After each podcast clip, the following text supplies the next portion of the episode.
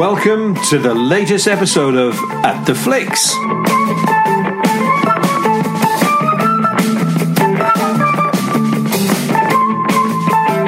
Yes, the three old timers are back with our eclectic mix of news, reviews, and rambling discussions on everything movie related. Hello out there, my name is Jeff, and my main cinema interests are political and horror movies. My ideal film would be a remake of the 1970s classic The Werewolf of Washington, where the president's press aide is a werewolf. Maybe that's what's happened to Sean Spicer, lads. He is now off barking at the moon while his former boss remains, well, just barking. Hi, and I'm Graham, and I cover science fiction and comics. My ideal film would be a Leigh Brackett adaptation of Annie Iain M. Banks' culture novel, directed by Christopher Nolan and starring Patrick Stewart and Krysten Ritter. Uh, hi, I'm Neil, and I like films in general. My ideal film for the purposes of this podcast would be a French animation that the other two haven't seen. In my case, that'll be every one of them. French to animation, well, that's like German to comedy. Obviously, you haven't seen Goodbye Lenin, Jeff. As an excellent film. I'll bring it to the DVD next time I see you. Okay, Jeff, put me out of my misery. What was the answer to last month's Just for Fun quiz question? Been racking my brains. I can't recall the rumours before Beverly Hills Cop was made. Well, Neil, before I put you out of your misery, I'll answer the question first. As a recap for our listener, and I hope you're well this month, who may already be asleep, so I'd better talk quietly. The question was before Eddie Murphy, who was originally going to be the Beverly Hills Cop. The answer, surprisingly, is Sylvester Stallone. Yes, this was going to be more action orientated. However, even after a rewrite, Mr. Stallone wasn't comfortable with the comedy, so he withdrew.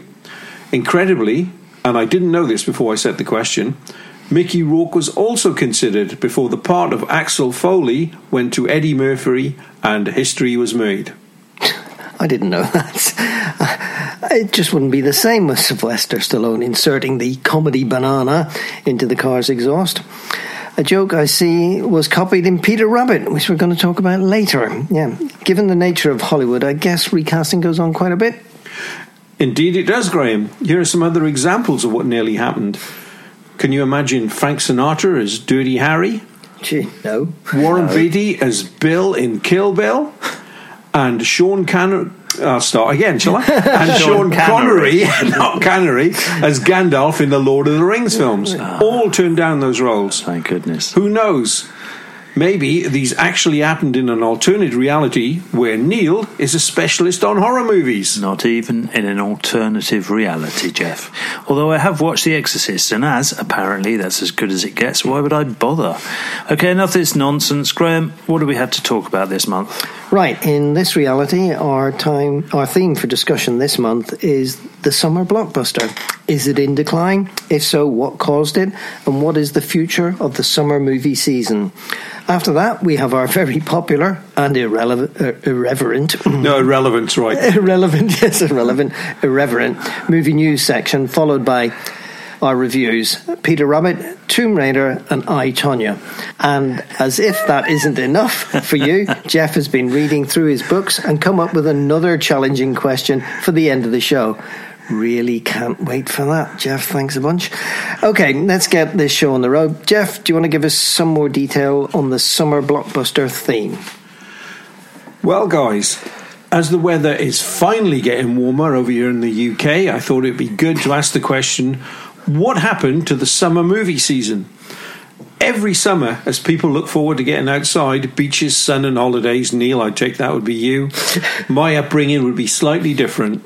I used to look forward to that time between the beginning of May and the end of August as the time to get to the cinema for the blockbuster movies. After almost 40 years of this pilgrimage, that excitement has long gone. Is it me and my grumpy old age, or am I, for once, being insightful? Uh, no, no, you're just being grumpy.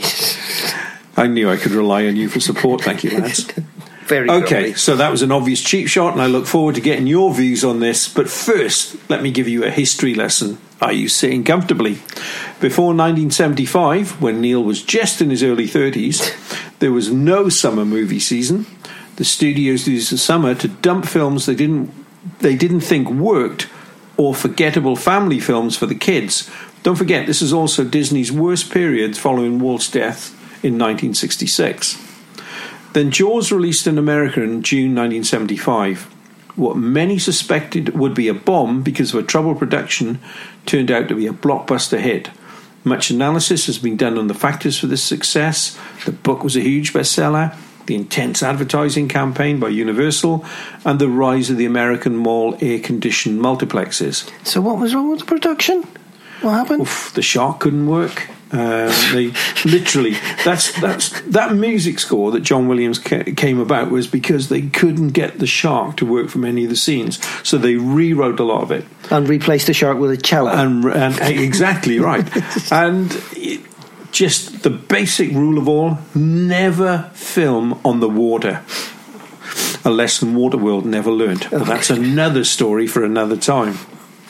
So, uh, while it was a mega hit and Jaws was a massive hit in its time, there were still those that felt it was a one off. That was until Star Wars opened in May 1977. The die was cast. Although both films were predicted to be box office disasters until they opened, which is why they ended up in the summer in the first place. Now, interesting fact in the UK, both films were not released in the summer months. Both were held back for limited London re- release in the Christmas of their respective year before wider releases in February of the following year. Anyway, back to the main plot. The summer season took off and everyone wanted big releases out during the month of May's May, sorry, to early August. The end of August continues to be a graveyard to this day. The early days were wonderful, even if until well into the 1980s, certain summer releases were still held back for a UK Christmas release. Examples of that E.T., Back to the Future, Gremlins, and Ghostbusters. Yet over the years, the excitement of getting these big releases has tempered to what we have now. Now, I'm going to give an example of this to compare. So let's look at some of the films released in one of the early years, and I'll take 1981 before the full mayhem had kicked off and compare it to the films of last year, 2017. We can then discuss what has gone wrong, or you guys might think it's still as good as ever. Um, so, 1981. One of the first years for a full slate of big movies in UK cinemas through the summer. So here's the examples of what we had that summer Excalibur, Time Bandits, Caveman, Clash of the Titans, Raiders of the Lost Ark, The Cannonball Run, Superman 2, For Your Eyes Only, and Stripes. However, I would say that one of the biggest hits of that American summer season back in 1981 was held back for a Christmas release. In that case, it was Arthur. And I would also point out to you how few sequels there are in that list. Now let's look at the year 2017, where 83% of the films were sequels, reboots, or rip offs. Oh, hang on a minute. Jeff, are you about to do another list? Uh, I think Neil and I can help you with this one. Really? Do you have to? Oh, yeah. Yes. Yeah. Oh, you do. I mean, you're going to replace Ant and Dec at this rate. Well, that'll be the drunk one. okay. Graham, you can drive. yeah. oh. Dear oh Lord. Okay, so let's go down the list. What, Let's hang, hang on, hang on. That's five minutes in, and we're into cheap shots at Ant and Dec. That's a new record, aren't Yeah. it? Okay, starting the list. So let's start the list List, then. Okay. Transformers The Last Knight, sequel. Uh, Cars 3, sequel. Pirates of the Caribbean Dead, Dead Men Tell No Tales, sequel. Guardians of the Galaxy Volume 2, sequel. Spider Man Homecoming, reboot. Wonder Woman, original and brilliant.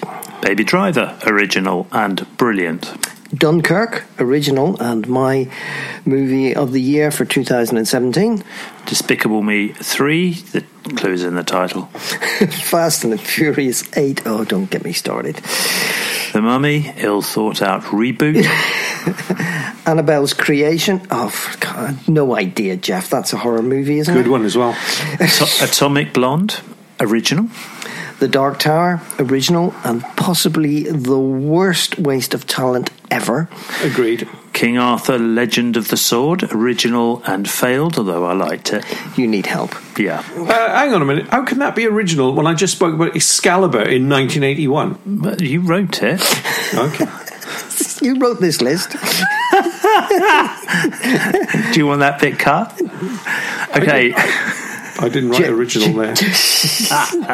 Well, and the last one, Valerian and the City of a Thousand Planets, which is just original, but original sin, really. Uh, I hope you appreciate that your friends here actually helped you through that Yeah. bloody boring list. Uh, ab- absolutely, I really appreciate it. But calling Wonder Woman original when it was a follow-on for a sequel to the wonderful godlike Batman versus Superman, um, I, I, I think you might be stretching a point there. You're back on your hobby horse. Exactly right. Yeah. Over to you. Okay, Jeff. Okay, the evidence there does seem pretty damning, uh, and that we're now in the era of uh, sequels and franchise movies. We don't want to come across as three grumpy old men, harking back to our glory days. Um, well, we are three grumpy old men, but let's not tell everyone, shall we?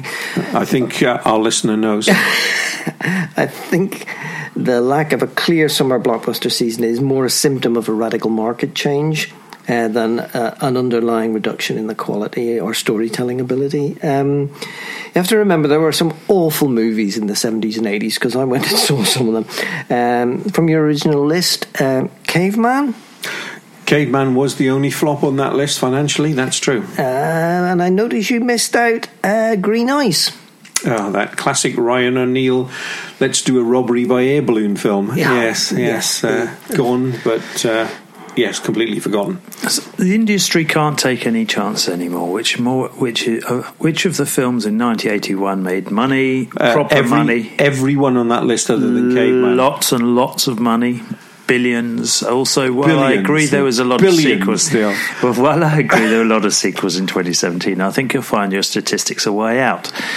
Um, you're just wrong. From your list, assuming they're complete, although knowing you, I'm sure they are, there are seven original films in 1981 and two sequels. In summer 2017, there were eight original films. Yeah, we've been doing our homework, Jeff. Yeah, we've yeah, been you- doing our homework. yeah. Well, I've just been yeah. adding it up. Thousands of films are released annually now, so often we don't have to wait a week for a new blockbuster film, or if none's open, at least an interesting film to go and see. Even our local Cineworld puts on films that might not get a huge audience. Disney Pixar did put out summer films like Inside Out in 2015. Since then, apart from sequels, they've been Halloween or Christmas related, Coco and Frozen. Summer is still blockbuster season in 2017. The difference was that so so was October to May, with the award season chasers in between. Absolutely. Well, I've got to say, that was all bollocks. Um, you're, you're just, I give you a list of films that were not complete. If I was to list every film that was to open in 2017, we'd have been here, we'd still be here now. And you didn't list all the other films that opened in 1981. No, that's correct. I didn't, Neil. But some, somehow you latched on to the fact that there were seven original films in the list I gave. I also didn't mention Gregory's Girl, which also came out in that summer. Also completely original. And oh, great, great film. Yes. Wonderful. Love that. Yeah. Now, let's look at 2017. And, you know, I do. Financially, it was down on 2016, and I'm hoping that will be a wake up call because generally those films were terrible. And you said it yourself, guys. Know, and let's not forget, these blips occur throughout. I took, I did take 1981, but 1980 was something of a disappointment the year before. You know, the box office stars of the time, Clint Eastwood had Bronco Billy, Burt Reynolds had Rough Cut. Everybody remembers that now, but as as is Robert Redford's Brubaker. All were flops. And the age of stars were then seen to be dead, and things changed. You know, the films that were big in the summer of 80 were a little thing called Empire Strikes Back, Airplane, and one of both of your favourites, The Shining. so that change started there. It reverberated through in 81.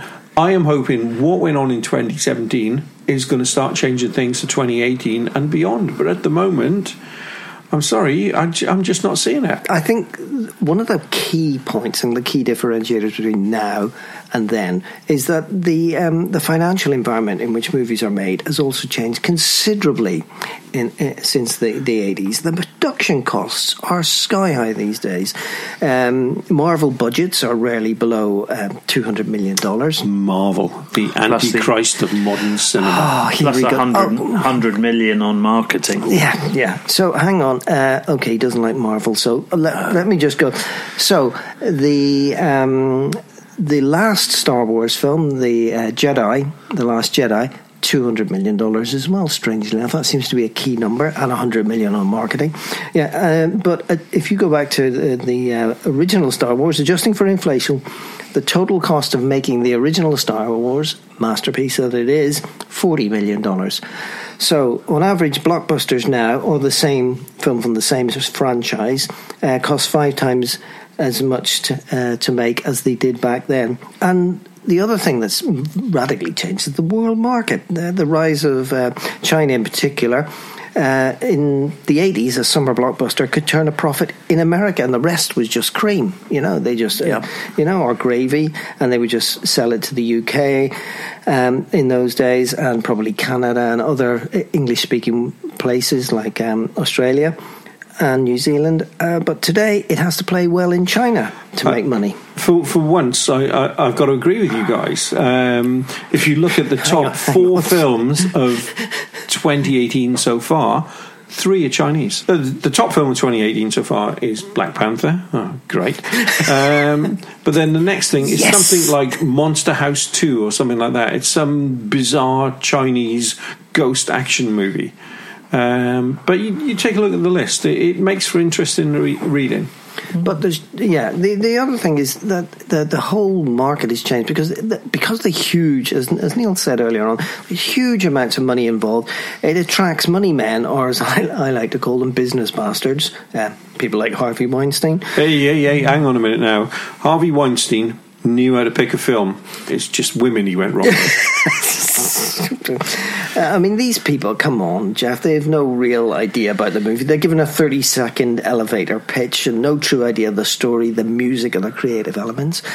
Um, they just see the movie as a product and the actors as uh, expenses and, and the directors as project managers rather than a creative team working on a piece of art. And they invest to make a return. You know, and that drives the sequel market and, and let's not take risks approach. And, and the business bastards wait to see if a crazy one off movie is a hit and then they all pile on and try And- to squeeze some profit out of it. And they put them out when they know people will be wanting to go to the cinema. Yeah. right, okay, so let's just drive a hole in what complete nonsense I've just heard. Harvey Weinstein, for all its Oh, faults, and, you know, absolutely everything that's happened to this guy he deserves. However, his production company turned round and made Shakespeare in Love a worldwide hit. A film about Shakespeare, a worldwide hit. That blows all your arguments out the water. No, it doesn't. No, Of course he does. didn't make a film called. No, a creative team made a film. He just gave them the money. To market and To the market it. marketing. So he believed that that film was going to do well. He probably looked at the metrics and consulted his spreadsheet. Went, okay, I'll take a punt on this. You know, Okay. There's no freaking, there, there, you know, there's financial investment and there's sort of emotional investment, and he didn't have any emotional investment. I'm convinced of it. Yeah. We have gone off tangent because that isn't a summer movie, but okay. okay. So yeah, and the amount of money it also drives the, these reboots of classics. I mean, last year's Mummy, and we've talked a lot about the Mummy, Jeff, because um, we were just both devastated. It was so absolutely terrible. And if I go back a few years, the thing that really upset me was the Indiana Jones movie, The Crystal Skull, or whatever it was called. Yeah. that was a money-making scheme I've ever seen, and he's doing it again, isn't he? He's Spiel- doing another one. He's filming it next year, the, the, the final Indiana Jones film. Please tell me that Harrison Ford's not going to be in it. Harrison Ford is in it, but I'll As give you some good grandfather? news. Shia LaBeouf is not in it. Small mercies. Yeah, so I mean, audiences are waking up to all this money and, and, and the, the lack of creativity. And, you know, Transformers, as we said in last month's news section, Transformers has been put on ice because not enough people went to watch it because it was terrible. It was absolutely. Neil, you watched it again, didn't you? You yes, I did, it. and it, it was no, it was terrible. I, I don't know. I, I think there's a really good bit with some extras in there watching one of the car chases. yeah, because you were in it. were oh, in yeah, it. sorry, I was 'Cause- there. Yeah. But we do get great stories. Now, all that said, we do get good stories as well as um, thousands of movies out here, and we discussed last month one of the best originals out last summer, Baby Driver. Oh, absolutely. I, I agree. I, for all the faults of of last summer, and uh, you know we've gone through we've gone through the list. Two to me stand out: Dunkirk and Baby Driver. both were summer films. The really sad thing about that is Dunkirk only ended up as a summer movie, not because people felt that's where it should be placed. It's because execs looked and said, well, we put Saving Private Ryan out in the summer season. That worked well. Let's do the same for Dunkirk. Now, I think Dunkirk, whatever time of year it would have gone out, would have been a big hit. The fact it was in that summer season give it a prestige I don't think it, it, it would have normally deserved. No, no, no. I think it's it's a stellar film, really stellar, and it, it'd come out at any time. I think it would have been just accepted as brilliant. Yeah, I mean, I don't, I uh, you know, there is a, a, part of me that thinks, you know, the, the, summer season is not as big as it used to be, but there is also the award season, and you can see things coming, yeah. pitching in for the award season. And yeah. then there's just, there is so much stuff out there now. It's unbelievable. Yeah. But to come back to your point, Neil, about the, the, there are lots of brilliant ideas and stories today, even the most derided, especially by Jeff, comic book movies. Oh, Marvel, great. No, no, not just Marvel, any comic book movies. All of the comic mo- movies to date have been based on story ideas f- that come from the comics, right? So in most cases, they've taken the best story ideas from the past 40 years of comics and adapted them to the screen and adapted them really well and, and filled in some of the glaring problems in, in the uh, comic book version. So Infinity War uh, Civil War, Winter Soldier, all based on comic book stories. And the same goes for DC. The excellent Wonder Woman was lifted straight from a comic book story idea. So does that mean Boredom of the Galaxy? That came from one as well? Yeah. Okay. You're getting back for me for my suicide plod remark. And what was the other thing I came up with for? Uh, you put down DC. That was yeah, that's all yeah. right. Yeah, suicide Justice plod Plague. Justice Plague. Thank you. and so it shall forever be known. And the other, of course, the other monster. Uh, thing that's changing the, the industry hugely is the, the, distribution. You know, there's a sea change in the way movies are distributed. You know, the arrival of services such as Netflix and Amazon Prime is changing the industry in multiple ways. It's opening up all sorts of avenues for experiments and risks to be taken. And distribution and the rise of the online distribution, uh, well, that's just too big a topic to deal with here but it is also radically changing the industry. Indeed, I think we'll come back to this next month as a topic. where where we think we're going overall with cinema. We're just looking at summer seasons here, although we skipped a bit into other things. But generally, where cinema's going is quite interesting at the moment, and I think we'll talk about that. So I've sat and I've listened quietly to you, you two. Yes, I have. Neil. Get on with it. For me, I have. and the worrying thing about what you're saying is everything you say is about money and franchise. In 81, it wasn't like that.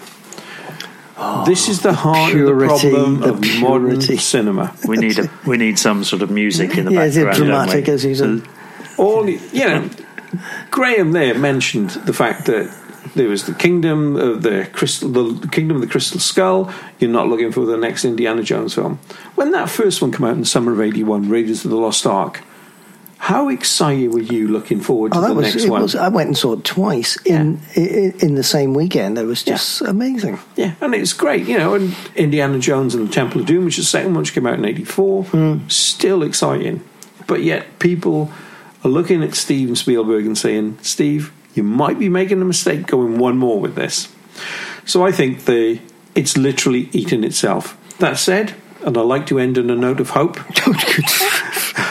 I was speaking to my good friend Phil Foster, aka Phil the Bear, who we mention most most months. Who does uh, does an excellent blog. Phil, yeah. I was reading it today. I was very impressed. Good. And he reminded me about Doug Liman, a director who does make original content, and most of which are released during the summer months, as indeed are Edgar Wright's films, the greatest two of Edgar Wright's films, Baby Driver and Scott Pilgrim versus the World, which I think is brilliant. Now, with Doug Liman, the first Bourne movie was his. Before that franchise kicked in, uh, although the franchise itself is quite good. Yep. Edge of Tomorrow. Oh, masterpiece. And last year's American Made are uh, all intelligent films which perfectly conform to what used to excite me about the summer movies. They're blockbusters, exciting, and well written. I'll leave you with this thought. For 1981, seven Oscars went to films released in the summer season.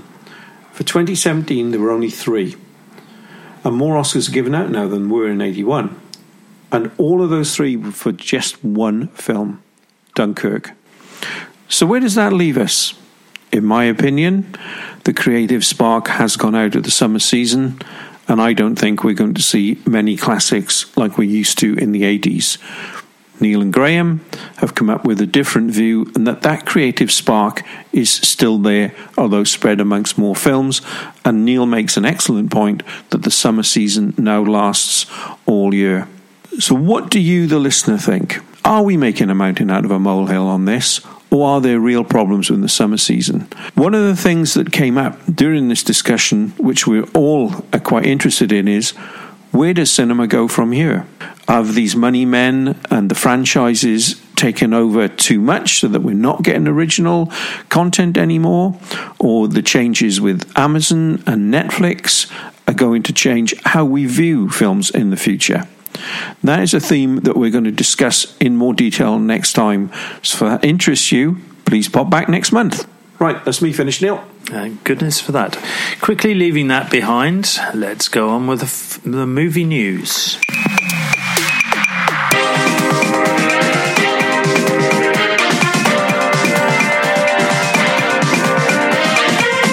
For this month's movie news, we start with a film which, in part at least, will be filmed near us in Gloucestershire, England. Official Secrets stars Keira Knightley and Matt Smith and is based on the true story of Katharine Gun, who worked at GCHQ until 2003. Now, in these days of Edward Snowden, who has already had a film made about him, it's easy to forget Katharine and the important contribution she made. In January 2003, Ms. Gun came into contact with an email which stated the American government were planning to bug the United Nations offices of countries who they were uncertain would support their plans to invade Iraq. The email subsequently was published in The Observer, prompting a breach of the Official Secrets Act court case. Neil and Graham, do you remember this case? Yes. Yep. Obviously, we all live in and around Cheltenham, Yes. so it was pretty big yeah. news around here. Obviously, this is being bugged as we speak, so they'll. Yeah. I'm, I'm surprised somebody from there hasn't come in and said, "Yeah, we remember it as well." Oh, It's they could, Graham. They could just download it from iTunes, you know, so it's not that hard. Oh, that's true. I hadn't thought of that. Keira Knightley will play Miss Gun, while Matt Smith will play Observer reporter Martin Bright, who broke the story. Other members of the cast have yet to be announced, although this film was almost made a couple of years ago when Anthony Hopkins and Harrison Ford were to have roles. Whether they'll be back this time remains to be seen. The really good news about this film is the director will be Gavin Hood, South African chap who made the excellent Eye in the Sky a couple of years ago. Filming started in March in a number of UK locations, and I'm pretty sure Cheltenham will have to be one of them. Guys, what do you think of having those famous people as potential neighbours for a few weeks? Although I'm sure they will complain rented next door to Neil and his constant watching of summer blockbusters. Who's renting next door? I wasn't listening. Jeff, I live in Cheltenham and I, I know lots of people who work for GCH, uh, and they're really lovely people, but not the stuff of movies. Come on, they spend most of their days sifting data sets looking for patterns. That's not an exciting uh, story in that, I don't think so. Well, there was another film filmed about GCHQ uh, back in the 80s. It was, wasn't it? yeah, Um, The Whistleblower. The whistleblower, yeah. Michael Caine. Excellent, excellent film. Yeah. Yeah. yeah. Okay, staying with reality, we've just learned. Oh Christ, I can't believe I'm going to have to say this. We've just learned that Expendables 4 has been greenlit to start filming this summer. The over the hill mercenaries are back. Jeff and Neil, you're almost old enough to be part of this film now. I'll only take part if Neil takes one of the villain roles. We can have an epic fight as I try to take his Zimmer frame away. you can. I, I, as long as I keep my golf clubs, you can have it. Are they propping it up, are they, Neil? Yeah. Yeah, well, you'll have competition from Syl- Sylvester Stallone and what's this guy's name? Randy Couture. Couture. Couture, oh god, who's committed to return when filming starts in Bulgaria? Yeah, this summer. Jeff, I thought this was uh, the fourth outing was cancelled this year. I thought this was wasn't going to happen. What the hell happened? Yeah, that's right. You, you're correct there, Graham. I thought that as well. Sylvester Stallone was unhappy with the lower certificate approach of Expendables 3. He didn't want this to get a 12 and said if there's no Arnie, then there will also be no Sly. However, in January, a deal was reached, um, and I am now hearing that Mr. Stallone may well direct as well as act in this one. God, that sounds like Arnie. I'll be back. Oh God! And I hear Jason Jason Stratham is more than likely to be a f- oh, fast and furious. Can I say that? Yeah, Yeah. Or Statham as well if you wanted to. Oh yes, Statham. Yeah. Him as well. Yes. After that, who would be the over the hill heroes of the team to team up with him? I mean, perhaps Clint Eastwood could finally come back and revive his uh, Dirty Harry role, or if you want crazy, call for Nicolas Cage. Or maybe even the orange chap who could disarm school shooters well, when unarmed himself. And with his oh so little hands. I suppose if we bring Orange Men in, we are heading towards Marvel territory, which I know Jeff loves. Orange guys like Logan will be able to heal quickly to help his fellow mercenaries. We will be especially good at recovering from bone spurs, so his running ability will not be affected. Or, on a more serious note, as serious a note as I can get when talking about another Expendables. If this, if the filmmakers want to keep up with the current times, how about women of a certain age being polit- politically correct? Good. Graham. Sigourney Weaver, Linda Hamilton, Helen Mirren, Mirren, Uma Thurman, all would be brilliant, or to be honest, could deliver the one liners much better and could actually read them without the aid of bifocals. They could always borrow yours. Thank you. Which brings us up, uh, brings us to who we think will play the villain. In Expendables 3, it was Mel Gibson, and his career has been somewhat restored since then, ignoring obviously Daddy's Home 2, which is dreadful.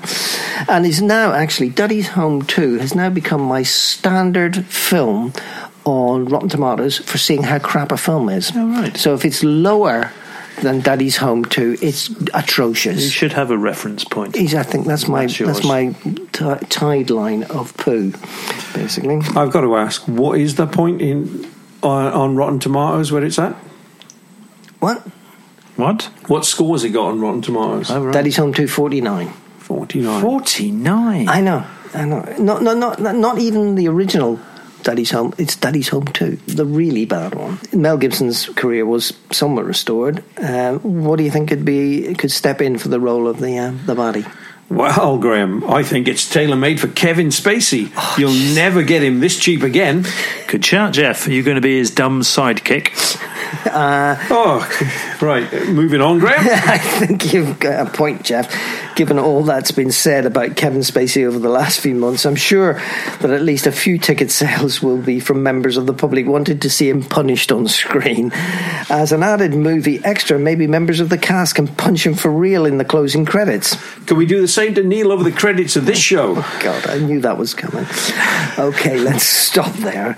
Uh, I'm sure we're going to come back to this story many times as the casting names are announced. Neil, restore some order, please. Well, let me pose a question to be, to you both. What role would you pick to follow up winning an Oscar? In the case of Sam Rockwell, Best Supporting Actor, is going to voice a silverback gorilla in The One and Only Ivan. This Disney animated live action hybrid is based on the Newbery Medal winning book from K.A. Applegate about the aforementioned gorilla who has lived in a, mo- a cage in the mall for 27 years. 27 years. When a baby elephant is brought in as a new ex- exhibit, um, Ivan starts to remember his old life and plans to an escape. The voice of Stella the elephant will be played by Angelina Jolie. The actors performing live include Bryan Cranston and Ariana Greenblatt. What do you think? A family film you want to see when it's released? Yeah, it does sound interesting. I must admit, I haven't No. read the book on which it was based. Agreed, I'd like to see it. However, my enthusiasm dropped off since director Mike Newell, Oh, God. Four Weddings and a Funeral, and the best of the overrated Harry Potter films, Harry Potter and the Goblet of Fire, has been replaced as director by Thea Sharrock, best known for Me Before You and a couple of Call the Midwife episodes. Oh. Done me before you. What a disgraceful. Ignoring film. your ignoring your cheap shot at the almighty Harry Potter, I shall think I I still think this will be good when you consider the talent involved. And speaking of talent, over to you, Graham, for your film review. Okay, so I'm first up with my review, and my film for this month is Tomb Raider. Um, so it's a Tomb Raider movie reboot. Uh, we all suffered through the two previous terrible Angelina Jolie uh, Tomb Raider movies. Uh, we talked er- earlier about sequels and reboots, and this movie is a reboot. So, for anyone who's been living in a tomb on a desert island for the last 30 years, Tomb Raider was a computer game from the late 1990s. It only had one character, the uh, Tomb Raider herself, Lara Croft, heiress to the Croft fortune, and effectively a female Indiana Jones with a British accent. Uh, the original computer game was, however, exceptional uh, and groundbreaking for the time, featuring running, shooting, jumping, and solving puzzles. And puzzles were a large part of it. Uh, and a great games. I loved playing the, the games. It was a huge influence on the games industry in in in, in total, uh, spawning hundreds of rip-offs, and it made the developers uh, millions. I take it you uh, played the game Oh, when yeah. it first came out. Yeah, yeah, and I played it. Um, and my daughter played all of them right the way through. I remember at the time, she every Tomb Raider game that came out, she had to have it. Fabulous. Um, even last, year, I mean, it's it's it's still its influence is still felt even today. Even last year's amazing uh, Horizon Zero Dawn game with its strong female lead character has some of the old Tomb Raider DNA in there. Cool. So, it's a serious question then. Um, considering it was completely devised by men, do you think it was a female role model as a game? No, No. no, not, Okay. not at all. Not with the original body image they had. But that aside, the fact of Oh yeah, uh, Yeah. I- I think from a from a, ga- a pure game mechanics perspective, having a woman in the lead role, yeah, it was Yeah. was good. You know, Okay. yeah. Um, just being politically correct. Good grief. I mean, Laura's signature features in the original game were a, a pair of inexhaustible pistols and a pair of anatomically unfeasible breasts. and politically correctness goes out the window. See, games developers in the 90s knew their target market was teenage boys, hence the pistols. Were you a teenage boy in the 90s? no, I wasn't. I was now. Yeah, right. Yeah. Yeah, second time round. Um, the, the Tomb Raider games got a bit uh, long in the tooth, and they were they're completely rebooted about five years ago. And, and the new game features a much younger Lara with a more believable female body shape. And this movie's based on, on that version of the game. Uh, she still does, however, have the uh, two pistols. So the the movie, um, the the Tomb Raider movie stars the, the very beautiful Swedish actress um, Alicia Vikander as Lara Croft, whose billionaire father and explorer disappears while searching for a tomb of a female Japanese emperor. Lara spent the years since her father's disappearance rejecting her heritage and working as a bike cour- courier in Shoreditch. Events conspire for her to set off on a quest to find her missing father, played by Dominic West, and she eventually ends up on an island containing the tomb of the emperor and has to solve a number of puzzles, just like the game, to find the final resting place of the said emperor. The movie is very true to the game, involving lots of running, jumping, shooting, and solving puzzles. It's not a bad movie. It's not a great mov- movie, but it's not bad. Uh, the main thing is that Alicia Vikander is way better than this movie. She is the perfect modern Laura, gutsy heroine, tough as nails, smart, resourceful, and graceful, gymna- gymnastic. In, in, She was trained as a gymnast. was she? Yes. Oh, and it certainly shows. It Yes. certainly shows. Um, the, the movie's fast paced. The action keeps coming. It's just that it's not very interesting. Not a gymnast, sorry. She was trained in the ballet. What am I talking oh, she's a ballerina. ballerina, yes. That's a lot. Of Where would we be without your incisive wit and knowledge, Neil? Well, Well, we'd be finish earlier. Right. Okay. Um, Vikander shines, uh, and uh, the rest of the cast are very dull. Uh, I mean, uh, this um, there is a lot of acting talent in this movie, but all of it's wasted. Dominic West gives the worst performance of his life in this movie. Derek Jacobi, Catherine, uh, Kristin Scott Thomas, and about half a dozen. Uh, they've got about a half a dozen lines between them, and those are two, uh, you know, fabulous actors, and they just get wasted. And the the, the one that really got me was Hong Kong's Daniel Wu. He plays Sonny in the excellent uh, Badlands series on Amazon Prime. He's an a brilliant example of the Hong Kong action cinema style, and he gets zero action in this movie. I mean, in, in Badlands, he's running about, jumping, he's chopping people up with swords. Nothing in this movie. I think he carries a gun for five minutes and shoots a few people, and that's about it. And Nick Frost, who's really very funny, when he is uh, in a character's face and he's interacting physically, uh, he's very, very funny. But in this movie, he's sat down behind a glass screen, so he can't actually. Go, oh, it's just a, nightmare. So he's actually physically prevented from being funny.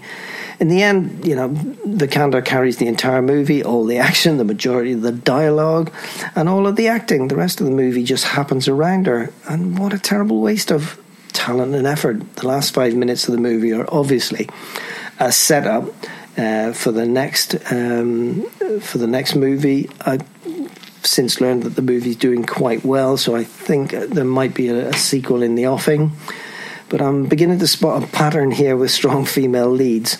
Neil's movie review has Margot Robbie being constantly punched in the face, and we spend a lot of this movie watching Alicia Vikander receiving the same treatment.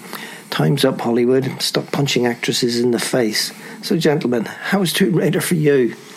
Well, Graham, I think I liked it more than you. I thought the first half of the movie in particular was very well paced, and the action set pieces carefully built out from I, what I thought was a very exciting cycle race to possibly the best action set piece of the year so far, which takes place on a crashed World War II plane precariously balanced over an unbelievably high waterfall. Directly from, uh, completely from the game, though.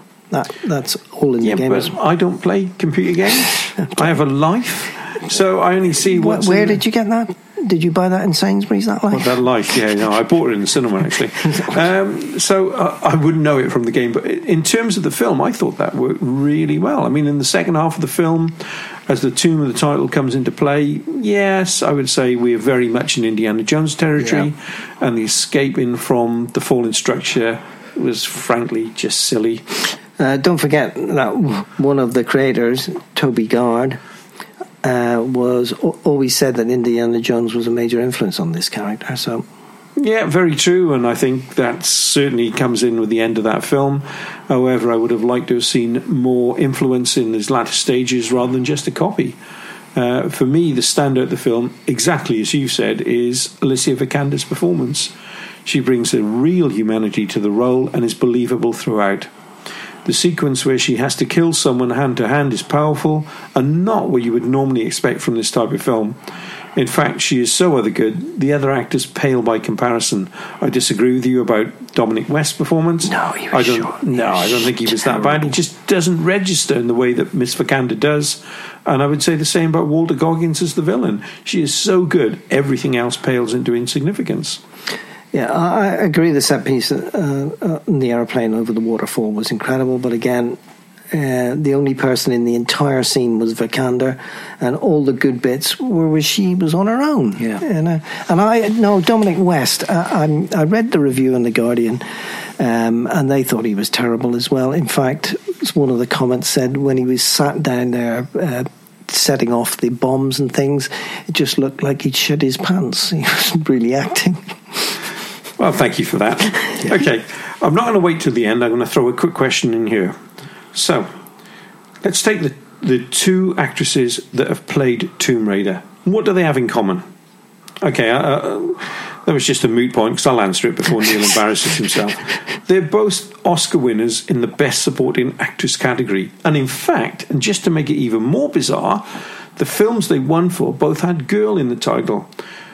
Girl Interrupted. Girl Interrupted was one, and The Danish Girl was oh, the other. She was in The Danish yeah. Girl. Yeah, okay.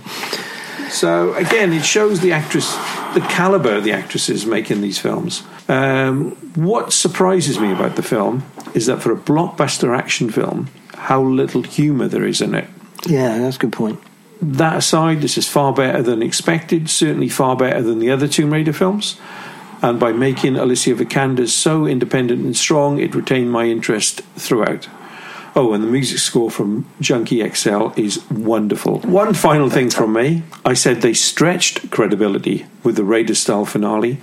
However, that I can accept but they went too far with the London pawnbroker oh, shop God. run by Nick Frost and Jamie Winstone, which is able to sell top of the range handguns. Sorry, everyone.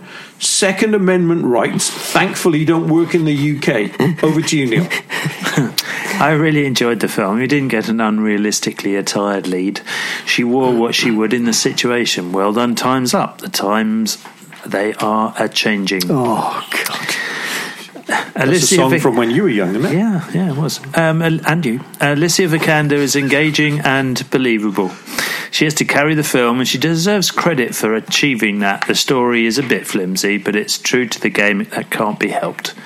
The first few scenes where she's working as a courier, can't pay her boxing club fees, and is coming a definite second in a fight was a really good start. She has to learn to be the Lara Croft we expect, and she gets more confident as the film progresses. Well played, Alicia Vikander.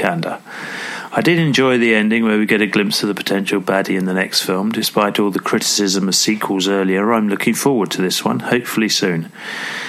But guns in the UK on display and sold without question, please. Exactly just, right. just to come back, I did like the headlock thing. So in the, the start of the film, she, the girl gets her in a headlock Yes. and she has to tap out. And then later in the film, the other guy gets her in a headlock and she has to club her in with a, a rock to get out of that. Yeah. And then finally at She the end, started thinking. get and- started thinking, and I, I Yeah. thought that was quite Yeah. clever. yeah. but uh, picking up on Neil's point there, I mean, do you think As this do. film has been secretly funded by the NRA to get guns into our culture? No, because he was using a, a bow and arrow most of the time. Yeah, exactly. I- Idiot. The National Arrow Association, is that Yeah. what you say? So, Jeff, you're up next, aren't you? Um, so let's go from one cultural icon to another. Jeff, you're going to start I am off. indeed, and thank you for referring to me as a cultural icon, Graham. Well, not until you've heard the film you're going to review. No, Peter Rabbit. Oh, God. Yes, thank you very much for this one. Um, Pleasure. Politics and horror, my favourite films, and I get Peter Rabbit. Yeah. Mind you, who would have thought that such a family film about Peter Rabbit would be our most controversial film of the month? The Potter purists generally hate it, and the politically correct brigade would also like to set a snare for this rabbit. In complete contrast to them, and surprising to myself, I found it a fun, entertaining watch. Although it is far more Looney Tunes than Beatrix Potter, and there's one aspect of this venture that was a huge mistake, which I'll come back to shortly. While the purists might hate it, the fact remains the opening 10 minutes more than borrows from the source material, The Tale of Peter Rabbit, written way back in 1893. Neil, do you remember that? Yep. Moving on swiftly, in the original story and in the opening of the film, Peter, voiced by James Corden, the huge mistake I mentioned, leads a food raid on the garden of old Mr. McGregor, a wonderful cameo from Sam Neill, who had previously killed and eaten Peter's father. And yes, that rabbit pie is shown. Children beware. Back in the present, the planned theft goes wrong, and Peter's caught by the quite rightly angry Mr. McGregor, and so would I be. Don't worry, kids and Neil. Peter is saved when Mr. McGregor has a massive coronary and falls over dead. Peter confirms his death by a rather squelchy prod to the eye. Hang on. This, this is a family film. Is- Is it directed by Quentin Tarantino? Come on, there's no worse than seeing in Doctors in Up, a gunshot in, gunshot in Bambi, Mufas, Mufasa's death in The oh. Lion King. Oh, I'm tearing up. When did you two get squeamish? Right. And let me explain for you, Neil, what the differences are. Those events were off screen. The pie in the house was seen seen from outside the garden. You could not have noticed it unless you were an adult looking for it. Ooh. Keep going. What? He's right. He's got you there, Jeff. He's got you. Anyway, Keep going. Right. If you're a Beatrice Potter fan, and I will just ignore what's just gone on, who has attended the film thinking you're going to see one of her morally uplifting tales on screen, then I suggest you walk out at this point. This is where any reference to the original ends. From here, the story cuts to London, where McGregor's great nephew Thomas, Domhnall Gleeson, works as a middle manager in Harrods. Why? Why? Why? Why? Why does he have to work? In, I could not grasp this at all. I watched this and I thought, what, what is this? An advert for Harrods? What's going on? Well, it's all to do with what they would like to do with Paddington.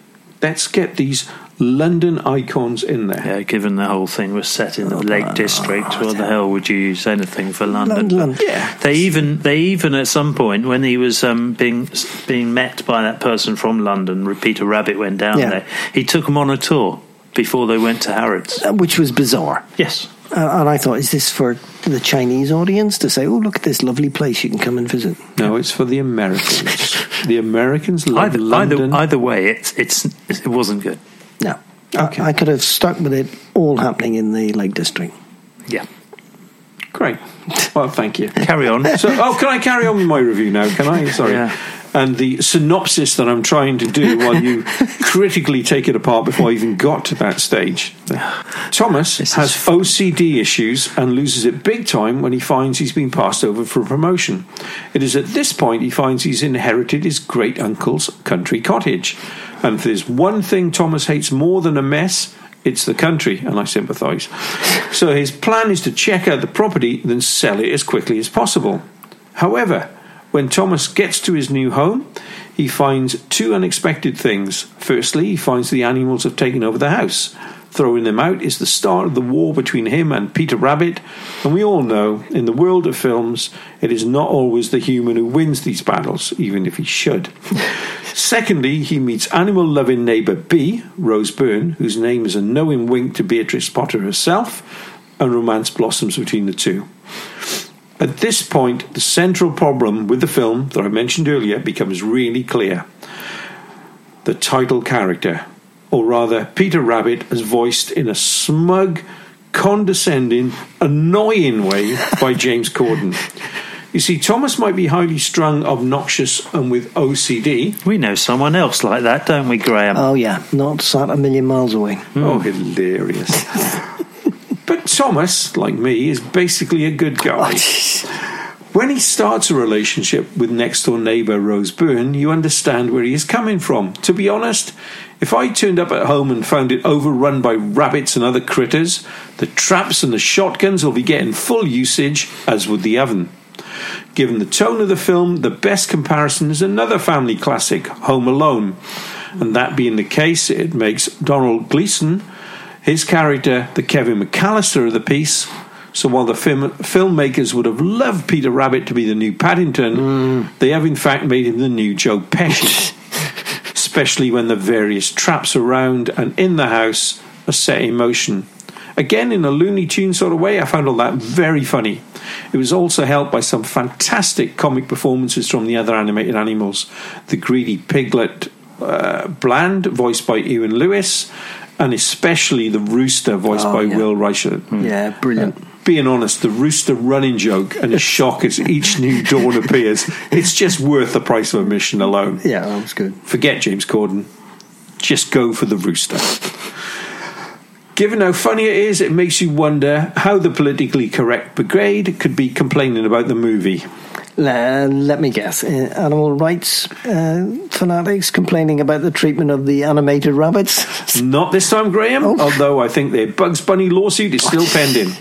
Nope, the controversy which the filmmakers have since apologised for involves just one scene. In that sequence, a Home Alone style battle is waging between Thomas and the rabbits. One of those evil four legged creatures fires a blackberry into Thomas's mouth, causing him to collapse and then have to inject himself to stop an anaphylactic reaction. Firstly, in the context of the film, it is not the bullying the press has portrayed it is. And while I would never condone any such action in real life, in terms of movies, is this any worse than the throw in of the house split sequence in Home Alone 2? Anyway, I don't want to get into anything that could get us into lawsuits. So I'll leave Thanks. the last words to Peter and what he says about the blackberry allergy. And this is what Peter quoted from the film. Is that even a thing? Is that where we've gone to? I mean, suddenly everyone's allergic to everything. Of course, it's a real struggle. My heart goes out to them. It's very tough, very sad. I just don't want to get any letters. Let's move on. Now, it wouldn't be me if I didn't show how this Peter Rabbit can be seen as a Brexit movie. I thought you said they were going to be the last words on the subject. Now you're founding mountains out of non existent molehills. Oh no, I- uh, this I've got to hear. How is Peter Rabbit a Brexit movie? Come on, Jeff. Let's. It's always good to hear from you both, especially Neil, and I'm pleased to see how well you've recovered from following your trip to Zizzi's in Salisbury. Peter Rabbit, and let's take this step by step, Okay. portrays an idealised version of Britain. This is where the Paddington thing comes in, where every man's home is his castle, and all foreign, and in this case, furry invaders standing in for foreigners, must be repelled. London is shown as the most perfect of English cities. Heck, there's also that wholesome romance between those ch- two charming English people. What? And the film never fails to get a jibe in on the French whenever it can. I bet Nigel Farage already has the DVD on order. Except everything I've said above is complete nonsense. we knew it. We should put it in the opening sequence for future podcasts. Ah, but it's not the way you think. Firstly, forget the wonderful English scenery you're seeing. It was filmed in Australia. The two human leads are Irish and Australian, and Harrods, that English institution, which features predominantly in the film, is owned by Qatar Holdings. Being brutally honest, the only real English character is the smug, morally dubious, criminal mastermind Peter, as voiced by James Corden. Or am I reading too much into this? Yes, yes, you are. As always, not everything is a metaphor, Jeff. You know, sometimes a thing is what it is and not another thing. It's a children's film, Jeff. I knew you shouldn't have picked this one. Okay, I'll wrap this up now. Then I'll get off my soapbox. All I'll say is Peter Rabbit is American director Will Gluck's best film since Easy A back in 2010. A fun family romp, James Corden aside, that makes friendlier, easier viewing for your little kids than the other Rabbit classic, Watership Down. Guys, anything else you want to add? Our listener is probably eating blackberries by now. Hopefully not Robert Pie. Well, I, I, Jeff, I actually saw Peter Rabbit and I was totally underwhelmed. I mean, you seem to like it. I, I thought the okay. Let's be positive. The animation was incredible, um, but after the excellent opening scene uh, with the the farmer dies, so does the film. It's just a mixture of tones. Uh, It doesn't know not, doesn't know what it wants to be. Uh, I mean, the stuff in Harrods and the tour of London sequences. They just, to me, they just seem to be tacked onto the main movie with little or no thought. It seemed a little rushed. Oh, and, and James Gordon is is not a leading rabbit. Oh, you mean Corden? Gordon, he's not a lead. James Corden. That goes up Didn't there with Director Doyle. Didn't, yeah. Didn't he I'm read- never never going to live that. No, no, I'm you're never not. going to. Didn't he read the football results, Yeah, James yeah, Corden? okay. Right. Uh, it's you, actually, it's you next, Neil. Um, your movie is I, Tonya, not animated or foreign. What's the matter? I, Tonya, uh, US ice skating in the 90s is a subject that's foreign to me, and, and but you two, I know, are absolute massive fans. I, Tonya is a Absolutely. biopic of ice skater Tonya Harding, who may or may not have been involved in the infamous attack on fellow skater Nancy Kerrigan in 1994. It's more of putting the record straight than pure movie, but com- compelling nonetheless. The film is the result of a number of interviews of the main protagonists, and then the actors act out the results. The conclusion, their, their counts, counts are, without exception, wholly unreliable, each one giving a different interpretation. As the film goes on, however, they start to agree without, without a final decision on Harding's involvement. Harding's problems, and this is the main part of the movie, start when her father left her when she was small, leaving her in the sometimes brutal hands of her mother, Lavona. What is known at is that she was abused and beaten by her mother from and from the age of 15 she was also abused and beaten by her boyfriend and eventual husband. Having left her, hus- left her husband she was told by a skating judge after having failed to get a spot on the US team for the 1988 at uh, Winter Olympics that she would do better if she was part of a family. She wasn't what they wanted the world to see as the face of the US USA this drove her back into the fists of her husband again she was friends with Nancy Kerrigan. Harding claims she roomed with her. Truth or more lies doesn't matter. What is certain is that Tonya Harding was the most determined and athletic skater of her time. She could do the triple axel. Let me demonstrate. I know you two know, but you need to take off from the left foot outside edge and the Watch that flower bowl. and then, and and land on the right back outside edge after spinning three and a half revolutions. It's a move that she was the first American to use in competition. She's the first woman ever to land two triple axels in competition. And to put this in perspective, it's taken until this year's Winter Olympics for an American female athlete to land the jump in the Olympics. No one, men or women, have completed the quadruple axel. Often, Well, sorry, Neil, I'm just impressed with that demo. Do you want some ice now? yes, please. Yes, my, my knee is starting to hurt. Okay. After Nancy Kerrigan's attack, where she was hit on the thigh with a metal stick, uh, arranged, arranged by her husband and her self proclaimed bodyguard, she pleaded guilty to hindering the FBI in their search to find the perpetrators. She was given a suspended sentence, a fine, and 500 hours of community service. The US Figure Skating Association, however, gave Harding a life ban from skating and any coaching based on her assumed guilt to finally get rid of the skater that didn't fit. Tonya Harding, who had such confidence and sure footedness on the track and in competition, suddenly had to face never being able to skate again. The actual attack on Nancy Kerrigan, Kerrigan made Kerrigan miss the 1994 US Championships, which Harding won, but she recovered quickly for the Olympics a few months later. The ice skating final was one of the most watched programs in US history. The film is very much from the view of the Tonya Harding camp. Given the media interest and column inches and about how terrible she is, this is an interesting viewpoint, giving some balance and background as to who the notorious Harding was. The film makes a documentary into a good film by guiding the interviewees into almost agreement. Surrounded by idiots and abusers, Harding really was hard done by, let down by family, friends, skating associations, and the media. What shines out is her ability to turn the abuse to her advantage, the drive required to spend nine hours a day on the ice practicing. All through the movie, Tonya expresses the wish to be loved. To be loved is truly important to her and goes some way to explain her motivation to compete and be the best. That she doesn't get much of it at all makes the movie tough going at times. An excellent film, particularly the main two actors, Margot Robbie, who also produced the film, and Allison Janney, who won a, an Oscar, a um, Best Supporting Best Actress Oscar. Yeah. Uh, Allison Janney as Harding's mother is superb. It's a really nasty piece of work. Tonya Harding was a guest on a recent episode of Ellen and clearly believes Janney played her mother perfectly, which is a scary thought. The film is really good, putting to right some of the perce- perceptions created by the media hysteria at the time. Yeah, I, I, loved it as well. I thought it was an excellent movie. I can't say I enjoyed it, no, uh, but I, I, thought it was excellent. Uh, I mean, my key takeaway from the movie, uh, and it's a mockumentary about the incident in sporting history, is that it's not a sports movie. No. It's definitely not a sports movie. The movie's hard work. We watch Margot Robbie's character go through perpetual abuse and degradation. It was just, oh.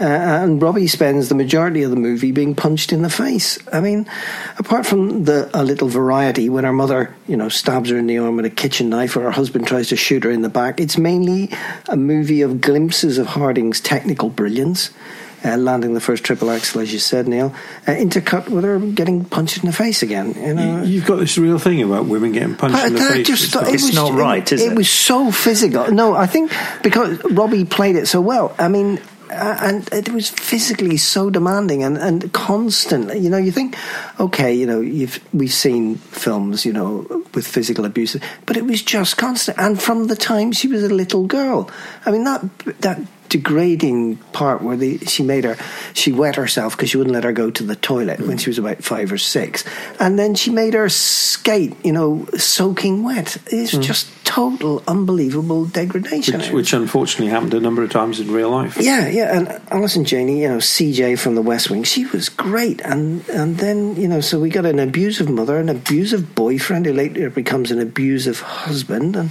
oh God, the husband's best friend, the guy who triggered the incident, is a dangerous, deluded uh, fantasist, or, or, if you want a technical, clinical psychologist's diagnosis, a complete arsehole. I mean, he was. Why doesn't the husband punch him in the face? He, I mean, he's got enough provocation. I mean, the husband only ever shakes his fist at him, coward. Well, I'm glad you got into the emotion of this. I did. I thought it was horrible. I mean, it, unlike most sports movies, it, it, I was never rooting for Harding. I mean, I think we've discussed it uh, before. You were rooting for. I, I never see her as the plucky underdog. I always see her as the victim. At no point do I want her to win an Olympic gold. I just want her to get the hell away from these terrible people and find someone decent to start a new life with it's a yeah, it's a gold medal movie, but a hard watch. I think of being on the ice, she was away from them. Yeah, that was, yeah, the, after- that was the yeah. escape, wasn't it? I did root for Harding, so composed, confident, and athletic on the rink, and victim of her circumstances off it. Um, what she could have achieved if her father had stayed, for example. Oh, you know, I don't know. Happiness, contentment, no fines, no punishment. You know, a chance to have a normal boyfriend, a normal, less wretched life. You all know, of the above. all of the above. Yeah. Okay, I'm going to take a slightly different tack with my review here and just look at it in terms of Who film knew? and film history. Um, I do agree with both of you that uh, this is a wonderful film, but it's a film you watch, but you can't like it. You know, you admire the film, but you can't like it. It's something like the Coen brothers would make, but you know, the characters without any redeeming features, most of these people wouldn't be out of place in either the film or TV series of Fargo. Uh, again, as both of you said, the performances are excellent, um, and they're not ashamed to play unpleasant people.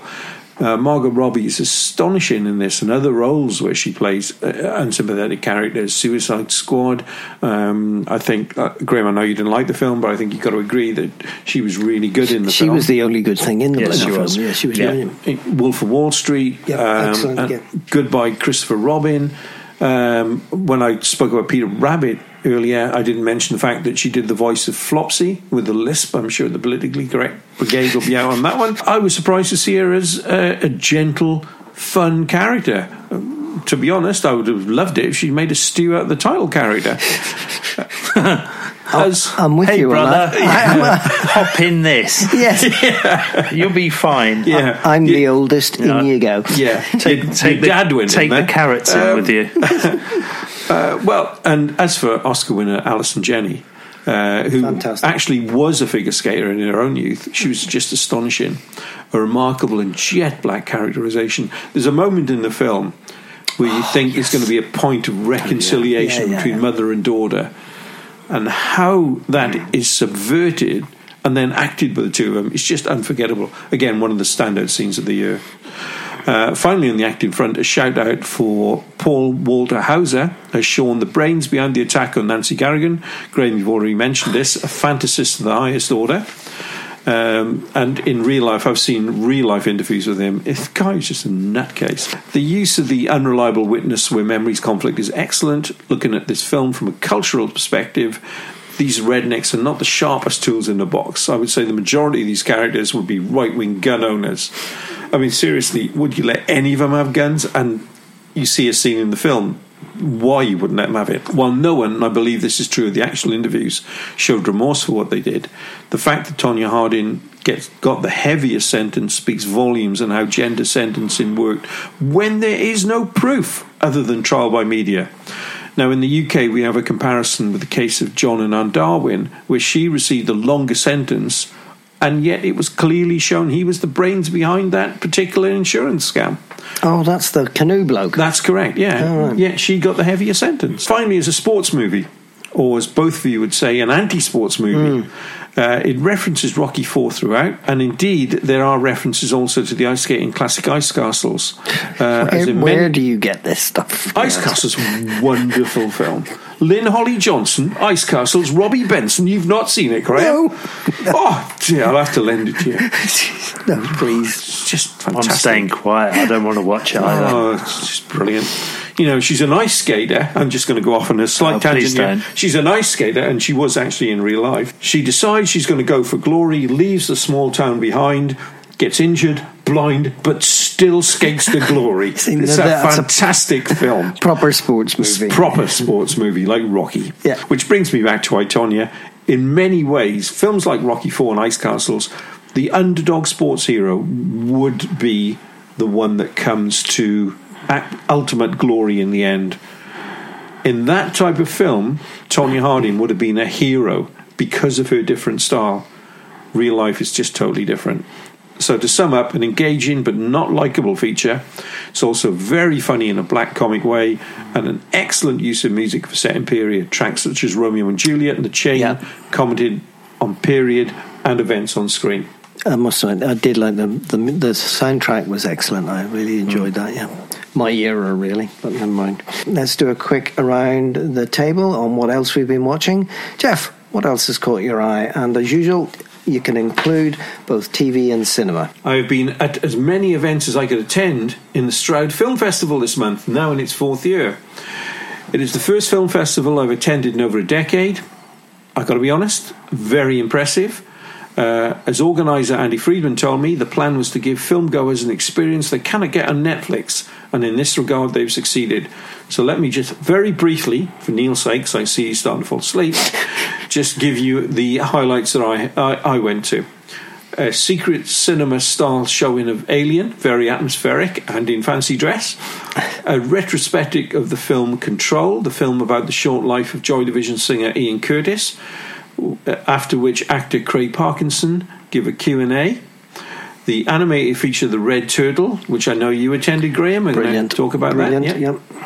Uh, Even When I Fall, a documentary about child trafficking in Nepal and its consequences, with the co-directors providing a very powerful Q&A after the film.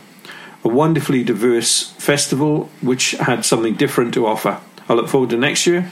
Thanks, Andy, to you and all the organisers. I watched the first series of Altered Carbon on Graham's advice last month. Compelling, but you really have to stay with it. Oh, and Oh, I yes. just watched, binged watched Jessica Jones season one. Marvelous. also on Netflix, I caught the German language film Downfall. Uh, from 2004, an excellent historical war drama depicting the final 10 days of Adolf Hitler's rule over Nazi Germany in 1945. It's based on several histories of the period, directed by Oliver Hirsch, Hirschbiegel and produ- written and produced by Bernd Eichinger. The film was non- nominated for an Academy Award for Best lang- Foreign Language Film. Some of you may have seen the thousands of parodies of one scene where Hitler goes into meltdown at the lack of progress made oh. by his beleaguered generals against the Russian advance on Berlin. Oh, I particularly like the one where he's having to go with the English rugby team. Yeah, yeah, yeah. I thought you might like that. Graham, Okay, um, for me, um, a quick mention of three things uh, that I most enjoyed this month. Uh, firstly, and Neil, you'll like this, I finally got to see the excellent animation The Red Turtle from Studio Ghibli uh, and Dutch animator Michael Dudokok uh, DeWitt. Uh, very moving film. Uh, I know Jeff wasn't enamored with it, but I I loved it. And I'd uh, again like to echo what um, Jeff said about the Stroud Film Society for putting this movie on and allowing me to shelter out of the rain watching such an interesting movie on a very wet and damp uh, Saturday afternoon. Uh, second, and sorry, Jeff, uh, this is a superhero genre, but I'm captivated by the second series of Jessica Jones on Netflix. Not you- Marvel, is it, Graham? Yeah, it is. Yeah, yeah. yes. Same as the series one I watched. Watched, which he described as Marvel Us. I didn't. Didn't, I didn't, didn't you get that? It. Didn't you? oh, you didn't get that. He You was just asleep. weren't listening, were you? He was asleep. No, I again. think the word I used was shit. Um, you haven't even seen it. What No. do you mean? What are you talking about? Krysten Ritter. I mean, come on, God Almighty. It is very, very, very good. It's really good. It's really good. Uh, Yeah. David Tennant as uh, Kilgrave. what, Really- Doctor Who? Yes. He is a really creepy, Creepy, character. nasty, creepy. and he's nasty. and he's in That the was second. just as Doctor Who. and he's in the second one, and he's really good in that. Um, How's uh, he in the second one? ah, I'm not going to. no Oh, spoilers. Damn it! Um, Brian Michael Bendis is involved with the second. Thank you for the fart gun. Um, Brian Michael Bendis is more involved with the second series, and it shows in the plot and pacing. It's an excellent watch. And finally, at the cinema, my top pick for this month is Game Night, an excellent scripted comedy, very funny. Didn't we all go to see that? Yeah, Yep. I, I really enjoyed that. That was Yeah, good. very good, very surprising. Yeah. So another full month of uh, movie action. As for next month, Jeff will be reviewing Entebbe. Hold it. They're right there. Stop Oh, the press. boy. Oh, Governor, Yes, I'm afraid I was due to review Entebbe, but we've learned this morning that that film has been moved. I will now be reviewing, and I look forward to both of your comments on this. A Quiet Place, Yeah. starring oh. Emily Blunt. You can a have new my comment. romantic comedy. You can have my comments now. It's a scary Not one, isn't it? Seeing it. it's a science fiction. Yeah, right. Right, I might go and try and sit through it. I don't know. If it gets too scary, I might have to run out screaming. Yeah. Okay. Graham will be reviewing the latest Steven Spielberg movie, Ready Player One. You notice they don't move Spielberg films, but they tend to move the stuff I want to watch. Okay.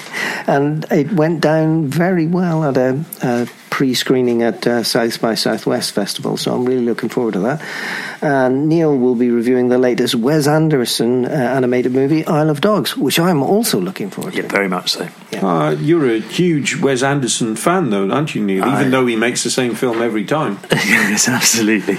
And, it, and and the first ten minutes are always the same as well. I've seen I've seen the video. Uh, indeed, I am. Can't wait to see it. Speaking of fans, Graham Steven Spielberg's Ready Player One. You were a fan of his book. Oh yeah, yeah. Um, uh, yes, I enjoyed the book. Uh, I mean, let's be honest. It's not a literary masterpiece, but it, but it's it's a fun little techno thriller with some very obvious goodies and some very very bad baddies. I mean, the plot's quite simple. It's a quest, uh, very straightforward narrative. Uh, there's no grey areas, uh, no ambiguity or moral depth at all. It is, however, loaded with 80s computer film TV and music nostalgia. I mean, uh, as you read in the books, you're sort of, oh, nice, the goodies have just unlocked the next puzzle in the quest, and oh no, the baddies are trying to thwart them. Oh, Galaxians, God, I used to love that game. Oh, 2112.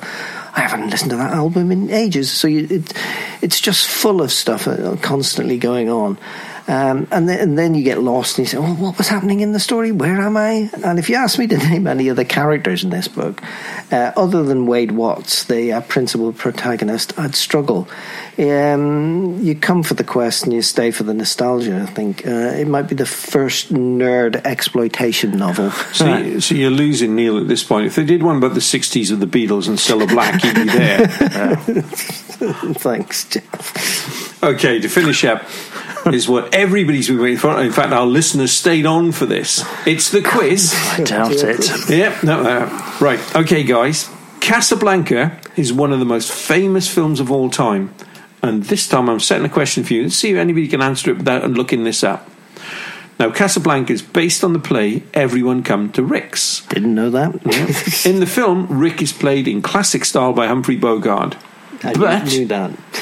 What is Rick's surname, which is only mentioned twice in the film? It's a real film buff question. That's Rick, what's his surname?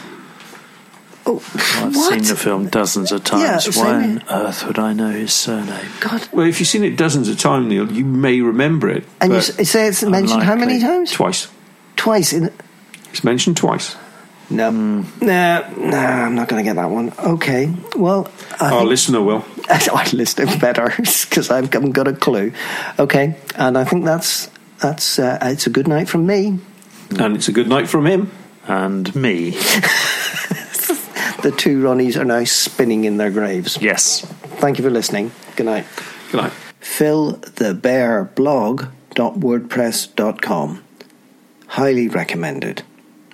Many thanks to the artist Silent Partner for our podcast music. You can find more excellent Silent Partner music on the YouTube audio library. If you enjoyed this podcast, then please leave us a comment in iTunes, or better still, hit the subscribe button. This will ensure that you don't miss any future episodes of At the Flicks. You can also visit our website at theflix.co.uk for show notes and comments. We will be adding more content to the website shortly. You can get in touch with the show via email. The email address is show at at attheflix.co.uk. Oh, and it doesn't matter if you spell flicks F L I C K S or F L I X, as we have both email addresses covered. Our Twitter address is at the Flicks Pod for those who prefer tweeting to email. At the Flicks is a monthly podcast and comes out on the last day of each month. So, see you at the end of the month for the next one. Thanks again for listening and goodbye.